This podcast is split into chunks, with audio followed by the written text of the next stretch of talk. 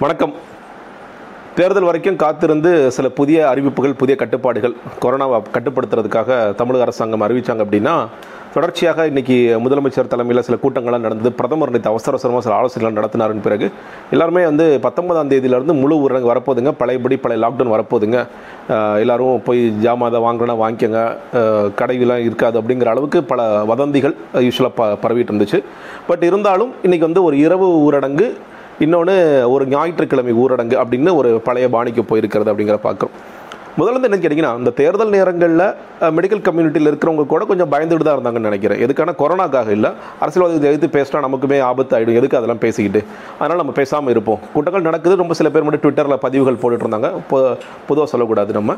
பல பேர் வந்து அப்போலாம் வேணாம்னு சொல்லிட்டு தேர்தல் அரசியல் முடிந்த உடனே எப்படி அரசு அதிகாரிகள்லாம் உடனே கண்ணு விழிச்சிட்டாங்களோ சென்னை மாநகராட்சி வந்து தேர்தல் முடிஞ்ச ஒரு நாலு நாள் கழித்து கண் விழித்தார்களோ அதே மாதிரி எல்லா அரசு அதிகாரிகளும் உயிர் தெழுந்தார்களோ அதே மாதிரி இன்னைக்கு டாக்டர் கம்யூனிட்டி மெடிக்கல் கம்யூனிட்டி அதே மாதிரி வசதியாக எந்தவித பிரச்சனையும் இல்லைங்க. எங்களுக்கு மாத சம்பளமோ தினப்பிரச்சனையோ எதுவுமே கிடையாது. எங்களுக்கு வந்து ஊரடங்கு போடுங்கன்னு சொல்லிட்டு ஊரடங்கு பெரியர்கள் இருப்பாங்க இல்லையா? அவங்க எப்படியாவது லாக்டவுன் வந்துடாதா லாக்டவுன் வந்துடாதான்ட்டு சில பேர் ரொம்ப எதிர்பார்த்துட்டு காத்துக்கிட்டு இருக்காங்க அப்படிங்கிறத நான் கொஞ்சம் ஹார்ஷாக சொல்லணும்னு நினைக்கிறேன். ஏன்னா இந்த ஊரடங்குனால எந்த ஒரு நாட்டிலையாவது நம்ம வந்து லாக்டவுன் போட்டாங்க அதனால் கொரோனாவை விரட்டிட்டாங்க. விரட்டர் கூட அது கொஞ்சம் கொஞ்சம் அதீதமான என்னோடய வார்த்தைகள் இருக்கலாம். கொரோனாவை கட்டுப்படுத்திட்டாங்க அப்படின்னு எங்கேயாவது ஸ்டடீஸ் இருக்கா? உலக நாடுகள் வட மா வட மாநிலங்கள் இந்தியாவில் இருக்கிற மாநிலங்கள் மாவட்டங்கள் ஏதாவது ஒரு இடத்துல ஊரடங்கு கடுமையாக போட்டு இன்றைக்கி வந்து கொரோனா கடுமையாக கட்டுப்படுத்திட்டாங்க. ஒன்றில் மகாராஷ்டிராவில் முழு ஊரடங்கு போட்டாங்க. பதினஞ்சாம் தேதி போட்டாங்கன்னு நினைக்கிறேன். நான்கு நாட்கள் நம்ம பேசிட்டு இருக்க நேரத்தில். ஒவ்வொரு நாளும் கேசஸ் ஜாஸ்தியாகிட்டு தான் ஆகிட்டு இருக்குங்க பார்க்குறோம் பல மாநிலங்களில் ஏற்கனவே இரவு ஊரடங்குன்னு ஒன்று போட்டிருக்காங்க. டெல்லியில் போட்டிருக்காங்க. பல மாநிலங்களில் போட்டிருக்காங்க. டெல்லிலாம் பிச்சுக்கிட்டு போகுது. இருபத்தி நாலாயிரம் வரைக்கும் கேசஸ் போயிட்டு இருக்கு அப்படிங்கிற பார்க்குறோம் அந்த ஊரடங்கு அப்படிங்கிறது எதற்காக அப்படின்னு கேட்டிங்கன்னா பல நேரங்கள் நீங்கள் என்ன செஞ்சீங்க அப்படின்னு யாராவது உங்களை நீ கை நீக்கி கை நீட்டி கேட்டுட்டாங்க அப்படின்னா நான் ஊரடங்கு போட்டேன். ஓ சூ சூப்பர் சூப்பர். ஊரடங்கு போட்டிங்களா? அப்படின்னு ஒரு பதில் சொல்வதற்காக மட்டுமே இந்த ஊரடங்குங்கிறது போடப்படுகிறதோ அப்படிங்கிறது ரொம்ப இன்றைக்கி பேச வேண்டிய விஷயத்தில் முதல்ல இந்த விஷயத்தை சொல்லணும்னு நினச்சி அதுக்கு முன்னாடி கொஞ்சம் உணர்ச்சிசப்பட்டு பேசிட்டு இந்த இன்றைக்கி போட்டிருக்கிற அந்த கட்டுப்பாடுகள் என்னன்னு கேட்டிங்கன்னா முதல்ல பார்க்க வேண்டியது இந்த மாதிரி தமிழகத்தின் அனைத்து பகுதிகளும் இரவு பத்து மணி முதல் காலை நான்கு மணி வரை ஒரு இரவு ஊரடங்கு அமலுக்கு வருகிறது. ஞாயிற்றுக்கிழமை முழு ஊரடங்கு ஞாயிற்றுக்கிழமைகளில் முழு ஊரடங்கு அப்படிங்கிறது ஃபஸ்ட்டு இருக்கிற பிரதானமான செய்தி. அடுத்தது என்னன்னு கேட்டிங்கன்னா இந்த நாலு மணி இந்த பத்து மணிலேருந்து நாலு மணி வரைக்கும் பேருந்து டாக்ஸி இந்த மாதிரி எந்த ஒரு பொது வாகனமும் ஓடக்கூடாது அப்படிங்கிறது முக்கியமான விஷயமா சொல்லியிருக்காங்க அப்படிங்கிறத நம்ம பார்க்கிறோம் வெளி மாநில மாவட்டங்களுக்கு இடையின பொது மற்றும் தனியார் போக்குவரத்து இரவு பத்து மணி முதல் காலை நான்கு மணி செயல்பட அனுமதிக்கப்படாது. மூன்றாவதாக ஞாயிற்றுக்கிழமை இருக்கிற முழு ஊரடங்கு தினத்தில் பார்சல் சேவை மட்டும்தான் காலை ஆறு டு பத்து நண்பகல் பன்னெண்டு டு மூணு மாலை ஆறு டு மணி மட்டுமே பார்சல் சேவைகளுக்கு மட்டுமே அனுமதி. இந்த இந்த நேரத்தை விட்டுட்டு மற்ற நேரத்தில் வந்து உண்மையிலே கடைக்காரனே கொடுக்க மாட்டாங்க இல்லையா? அவங்க சமைக்கிறதுக்கு யூஸ்வலாக இருக்கிற நேரம் தான் ஒம்பது ஒரு பத்து மணிக்கு மேலே கடைக்கு போனீங்கன்னா சார் காலை டிஃபன் முடிஞ்சிருச்சு சார். மத்தியான சாப்பாடுக்கு தான் ரெடி பண்ணிட்டு இருக்கோம்பாங்க. அதே மாதிரி மத்தியானம் மூணு மணிக்கு மேலே போனோம்னா சார் மத்தியான சாப்பாடு முடிஞ்சிருச்சு சாயந்தரம் டிஃபனுக்கு ரெடி பண்ணிட்டு இருக்கோம், ஒரு ஆறு மணிக்கு வாங்கம்பாங்க. இதை ஒரு ஊரடங்காக போட்டிருக்காங்க. இன்னொரு ஞாயிற்றுக்கிழமைகளில் ஊரடங்கு பார்க்கும்போது நம்ம பேசிட்டு இருக்கோம் இன்னைக்கு ஒரு ஞாயிற்றுக்கிழமை அடுத்து ஒரு இருபத்தஞ்சாவது ஞாயிற்றுக்கிழமை அதுக்கு அடுத்தது மே இரண்டாம் தேதி கவுண்டிங்கான ஞாயிற்றுக்கிழமை. அப்போ அந்த ஞாயிற்றுக்கிழமையில் ஊரடங்கு போட முடியுமான்னு நிச்சயமாக போட முடியாது. அதான் சத்யபிரதா சாவிட்ட கூட கேட்டாங்க என்னங்க இல்லை? அது அதுக்கு பொருந்தாது அது? இருக்கிறது ஒரு ஒரு ஞாயிற்றுக்கிழமை அதுக்கு ஒரு ஊரடங்கு. இதன் மூலியமாக சனிக்கிழமை நம்ம வந்து மட்டன் கடைகளும் சிக்கன் கடைகளும் ஒரு கூட்டத்தை பார்க்க பார்க்கலாம் இல்லையா? அந்த கூட்டத்தின் மூலியமாக எவ்வளோ கொரோனா பரப்ப முடியுமோ அது பரப்புவதற்கான சிறப்பான நடவடிக்கை ஒன்று எடுத்திருக்காங்க அப்படிங்கிறத பார்க்கணும். இரவு நேரங்களில் இந்த பேருந்துகள் ஓடாது. பத்துலேருந்து நாலு வரைக்கும் பேருந்துகள் ஓடாது. மாவட்டங்களுக்குள்ளே ஓடாது. வெளி மாவட்டங்கள் வெளி மாநிலங்களுக்கு ஓடாது. அப்போ எப்போ ஊருக்கு போகிறாங்க பகலில் போய்க்குங்க. இரவு நேரங்களில் போனீங்கன்னா கொரோனா உங்களை பிடிச்சிருங்கிறனால பகலில் போய்க்குங்க அப்படின்னு வித்தியாசமாக போட்டிருக்காங்க. அது எங்கே பத்து மணி அப்படின்னு சில பேர் கேட்கும்போது அப்போ தான் டாஸ்மாக் அடைப்போம். டாஸ்மாக் அடைச்ச ஆட்டோமேட்டிக்காக ஊர மக்களுக்கு தெரியணும்ல ஒரு பெல் அடிச்ச ஊரடங்கு வந்துருச்சோன்னா ஒரு டாஸ்மாக் கடையில் சாப்பிட்டாங்களா ஊரடங்கு அமலுக்கு வந்துருச்சுங்க அப்படின்னு சொல்லி தெரியும் இல்லையா? அந்த மாதிரி ரொம்ப சிறப்பாக ஊரடங்கு போட்டிருக்காங்க. இது மட்டும் இல்லாமல் இந்த food processing industries continuous processing industries அதுக்கு ஒன்றும் தடை இல்லை. ஊடக ஊடகத்தினருக்கு தடை இல்லை மருத்துவ உபகரணங்களுக்கு தடை இல்லைன்ட்டு பல விஷயங்கள்லாம் சொல்லப்பட்டிருக்கு. பொதுவாக இந்த இரவு ஊரடங்கு ஞாயிறு ஊரடங்கு இப்ப ரெண்டு விஷயங்கள் சொல்லியிருக்காங்க அப்படின்ட்டு இன்னைக்கு ஒரு நண்பர் ஒருத்தர் பேசிட்டு இருக்கும்போது எடப்பாடி அவர்கள் நான் வந்த ஃப்ளைட்டில் தாங்க அவரும் கூட வந்தார். இந்த ஊரடங்கு போடுறதுக்கு சேலத்தில் இது கஷ்டப்பட்டு வந்திருக்க வேண்டிய அவசியமே இல்லை. சரி கடைசியாக ஏதாவது ஒன்று பண்ணணும்னு நினைக்கிறாருங்கிற தெரியல. பரவாயில்ல பார்க்கலாம். அப்படி உடனே கேட்கலானுங்க நீ அப்புறம் ஊரடங்கு வேண்டாங்கிறீங்க எதுவுமே வேண்டாம். அப்போ என்னதாங்க பண்ணுறது ஒரு பக்கம் கேஸ் பார்த்துட்டோம். வரலாற்று அளவில் இல்லாத அளவுக்கு பத்தாயிரத்திற்கும் அதிகமாக நம்பர்ஸ் போயிருச்சு. நிறைய பேர் இறந்து போகிறாங்க அப்படின்னு பார்த்து கொண்டு இருக்கும் பொழுது ஆமாம் இது எல்லாமே உண்மைதான். நான் நான் வந்து இந்த கொரோனாவே இல்லை. அது ஒரு போலி.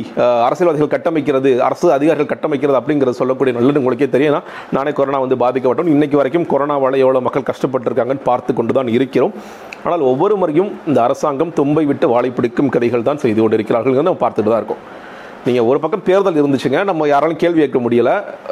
ஒரு ஸ்டாலின்கிட்டயோ எடப்பாடி அவர்கள்ட்டையோ இல்லை வந்து தினகரன் அவர்கள்ட்டையோ நீ போய் இதெல்லாம் நிப்பாட்டுப்பா. அதெல்லாம் பண்ணக்கூடாது பிரச்சாரம் பண்ணக்கூடாது. இவ்வளோ கூட்டம் போடுறீங்களே உங்களை நாங்கள் வந்து நடவடிக்கை எடுக்க போகிறோம் சொல்ல முடியாது. அரசு அதிகாரிகளுக்கு பயமாக இருக்கலாம். தேர்தல் ஆணையமும் பயந்து போயிருக்கலாம். ஓகே. பட் சென்னை மாநகராட்சியும் மற்ற அரசு அதிகாரிகளும் இந்த மாடல் கோட் ஆஃப் கான்டக்ட் வந்து மக்களுக்கு வேலை செய்யக்கூடாது இருக்கா என்ன?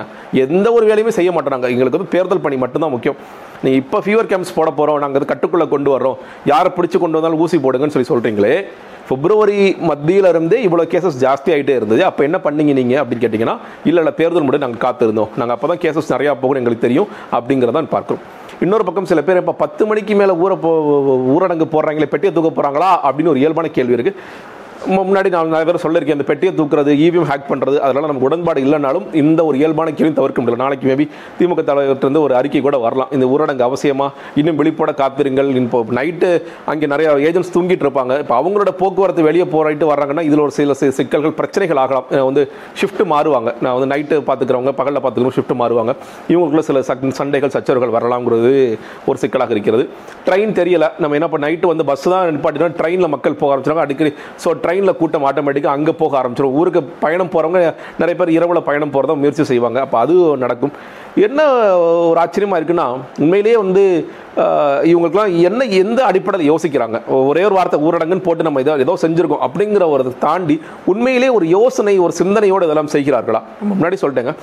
நல்லா பாருங்கள் தமிழ்நாட்டிலேயே எப்போ கொரோனா குறைந்ததுன்னு கேட்டிங்கன்னா எல்லா தளர்வுகளும் வந்த பிறகு தான் குறைய ஆரம்பிச்சது. கட்டுப்பாடுகள் போடப்பட முதல் லாக்டவுன் போட்டு இருபத்தி நாலு நாளில் இருபத்தொரு நாள் எல்லாம் போயிடும் சொல்லிட்டு மோடி அவர்கள் சொன்னார். எதுவும் நடக்கலை.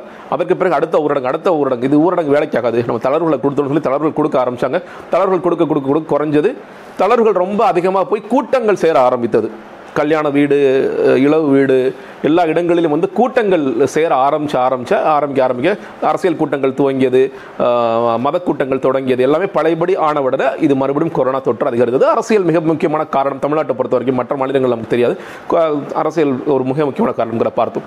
அப்போ மறுபடியும் நீங்கள் இந்த கட்டுப்பாடுகள் விதிப்பதன் மூலியமாக கோயம்பேடு கட்டுப்பாடு இந்த கூட்டத்தை வந்து குறைக்கணுமா பெருக்கணுமா அப்படிங்கிறதுல ஒரு புத்தியோடு வேலை செய்கிறார்கள் என்று கேட்டால் எனக்கு தெரிஞ்சது இல்லைன்னு நான் நினைக்கிறேன். முன்னாடி மாதிரி ஞாயிற்றுக்கிழமை நீங்கள் லாக்டவுன் போடுறதுனால பாதிக்கப்பட போகிறவங்க நிறைய பேர் இருக்காங்க ஏற்கனவே. அதை விட தாண்டி சனிக்கிழமை எல்லா இடத்துலையும் கூட்டமாக அள்ள போகுது. காய்கறி கடைகளில் நாளைக்கு கடை கடை சாத்திரம் கடை சாத்திரங்கன்னு நம்ம ஊரில் உடனடியாக ஒரு நாள் கடை இல்லையா? அப்போ எல்லாத்தையும் இன்றைக்கே ஸ்டக் பண்ணிடு அப்படிங்கிற அளவுக்கு இன்றைக்கி அதான் நடக்க போகுது அப்படிங்கிறத பார்க்குறோம் இப்போ என்ன செய்யணும் அப்படின்னு பார்த்தீங்கன்னா நம்ம வந்து எக்ஸ்பர்ட் கிடையாது. ஆனால் நம்ம என்னென்னு பார்த்துருக்கோம். முதல் முதல் அலையிலேருந்து கற்றுக்கிட்ட ஒரே ஒரு பாடம். நீ கான்டாக்ட் ட்ரெஸிங் பண்ணுங்கள் டெஸ்டிங் பண்ணுங்க அதுதான் அவங்களும் சொல்கிறாங்க இதை தாண்டி ஒன்றும் பெருசாக பண்ண முடியாது. இதுதான் தொடர்ச்சியாக பண்ணணும். எதில் கவனம் செலுத்தணும்னு கேட்டிங்கன்னா இன்றைக்கி கோமார்பிடே இல்லாமல் எந்தவித இணை நோய்களும் இல்லாமல் சிலர் இறந்து போகிறார்கள். முப்பத்தி ஏழு வயது இளைஞர் இருபத்தி நாலு வயது வயது- வயசு இளைஞர் இறந்து போகிறார். பெண்மணி இறந்து போகிறார் அப்படிங்கிறது ரொம்ப கொடூரமான விஷயம். அதை எப்படி தவிர்ப்பது? இன்றைக்கி வந்து செய்ய வேண்டிய என்னன்னு கேட்டிங்கன்னா இந்த புது கொரோனாவா இல்லையா? இந்த பழைய கொரோனாவா இல்லையா? நல்லா யோசிச்சு பாருங்கள் யூகே ஸ்ட்ரெயின் ஒன்று வந்துச்சு சவுத் ஆஃப்ரிக்கா ஸ்ட்ரெயின் ஒன்று வந்துச்சு. அந்த ஸ்ட்ரெயினை நாங்கள் கட்டுப்படுத்திட்டோம். அந்த வர்றவங்க எல்லாமே நாங்கள் குவாரண்டைன் பண்ணி நாங்கள் அட்டாசமாக பார்த்துக்கிறோம்னு சொல்லி சொன்னாங்க. இந்தியாவில் பல ஸ்ட்ரெயின் இருக்குப்பா. தமிழ்நாடு ஸ்ட்ரெயின் இருக்குது தெலுங்கானா ஸ்ட்ரெயின் இருக்குது பஞ்சாப் ஸ்ட்ரெயின் இருக்கலாம். இந்த மாதிரி பல ஸ்ட்ரெயின் சுற்றிட்டு இருக்கு. அந்த ஸ்ட்ரெயினுக்கு நம்ம என்ன பண்ணியிருக்கோம் அந்த ஸ்ட்ரெயினை பற்றி நமக்கு முதல்ல தெரியுமா? ஒரு ஜீனோம் ஸ்டடின்னு சொல்லி சொல்கிறோமே அதெல்லாம் இந்த என்ஐவின்னு ஒரு இன்ஸ்டியூட் வச்சிருக்காங்க உலக அளவில் பல இன்ஸ்டியூட்ஸ் இருக்குது அதுக்கெல்லாம் நம்ம அனுப்புகிறோமா இங்கே ஒவ்வொரு வைரல் சாம்பிளையும் எடுத்து ஒரு ஒரு ஆயிரம் சாம்பிளுக்கு ஒரு நாலு சாம்பிள் அனுப்புகிறோமான்னு கேட்டிங்கன்னா அதில் ரொம்ப ரொம்ப பின்தங்கி இருக்கிறோம் என்ன பரவுது? ஏன் சிம்டம்ஸ் மாறுச்சு? அந்த சிம்டம்ஸ்க்கு ஏற்ற மாதிரி என்ன பண்ணணும்? அதாவது நான் தடுப்பூசியை பற்றியே விட்டு தள்ளி வச்சுருங்க. இந்த நமக்கு தெரியும் முதல்ல ஓகே நம்ம ரொம்ப பரவுது சிலது ஆர்டிபிசிஆர் எஸ்கேப் ஆகுது. ஸோ சீட்டு செஸ்ட் பண்ணுவோம். நம்ம வந்து ஸ்டீராய்ட்ஸ் கொடுப்போம். நான் இருக்கும்போது ஸ்டீராய்ட்ஸ் கொடுத்தாங்க. சில புதிய மருந்துகள்லாம் கொடுத்தாங்க. ரெம்டெசிவிர் கொடுத்தாங்க. அந்த மாதிரி புதிய மருந்துகள். அப்போ இதில் என்ன நடக்குது? நிறைய டயரியா வேறு சிம்டம்ஸே மாறுது. இந்த சிம்டம்ஸை ஸ்டடி பண்ணோமா? இவ்வளோ நாளுக்கு வந்து கேசஸ் ஜாஸ்தியாக இருக்குது சிம்டம்ஸ் ஸ்டடி பண்ணுறது அந்த சிம்டம்ஸ்க்கு ஏற்ற மாதிரி மக்களை எப்படி தயார்படுத்துறது? அந்த மாதிரி ஒரு கம்யூனிகேஷன் இருக்கான்னு கேட்டிங்கன்னா அதிலெல்லாம் கோட்டை விட்டுட்டு இருக்கோம். எதை செய்யணுமோ அதை நாம் செய்ய தவறிக்கொண்டே இருக்கிறோம். ஆனால் எதெல்லாம் வந்து தேவையே இல்லாதோ அதை மறுபடியும் மறுபடியும் செய்து கொண்டு பேரு அளவுக்கு நம்ம ஏதோ ஒன்று செஞ்சுட்டோம் அப்படிங்கிறதுல ரொம்ப சரியாக நடந்து கொண்டிருக்கோம்னு நினைக்கிறேன். உண்மையிலே வருத்தமாகத்தான் இருக்கிறது. இந்த மாதிரி லாக்டவுன் போடுறதுனால மறுபடியும் மறுபடியும் மக்களை மீண்டும் ஒரு பொருளாதார மோசமான நிலை நோக்கி தள்ளுவதை தவிர இந்த லாக்டவுன் சாதிக்கப் போவது ஒன்றுமே இல்லை. நன்றி. வணக்கம்.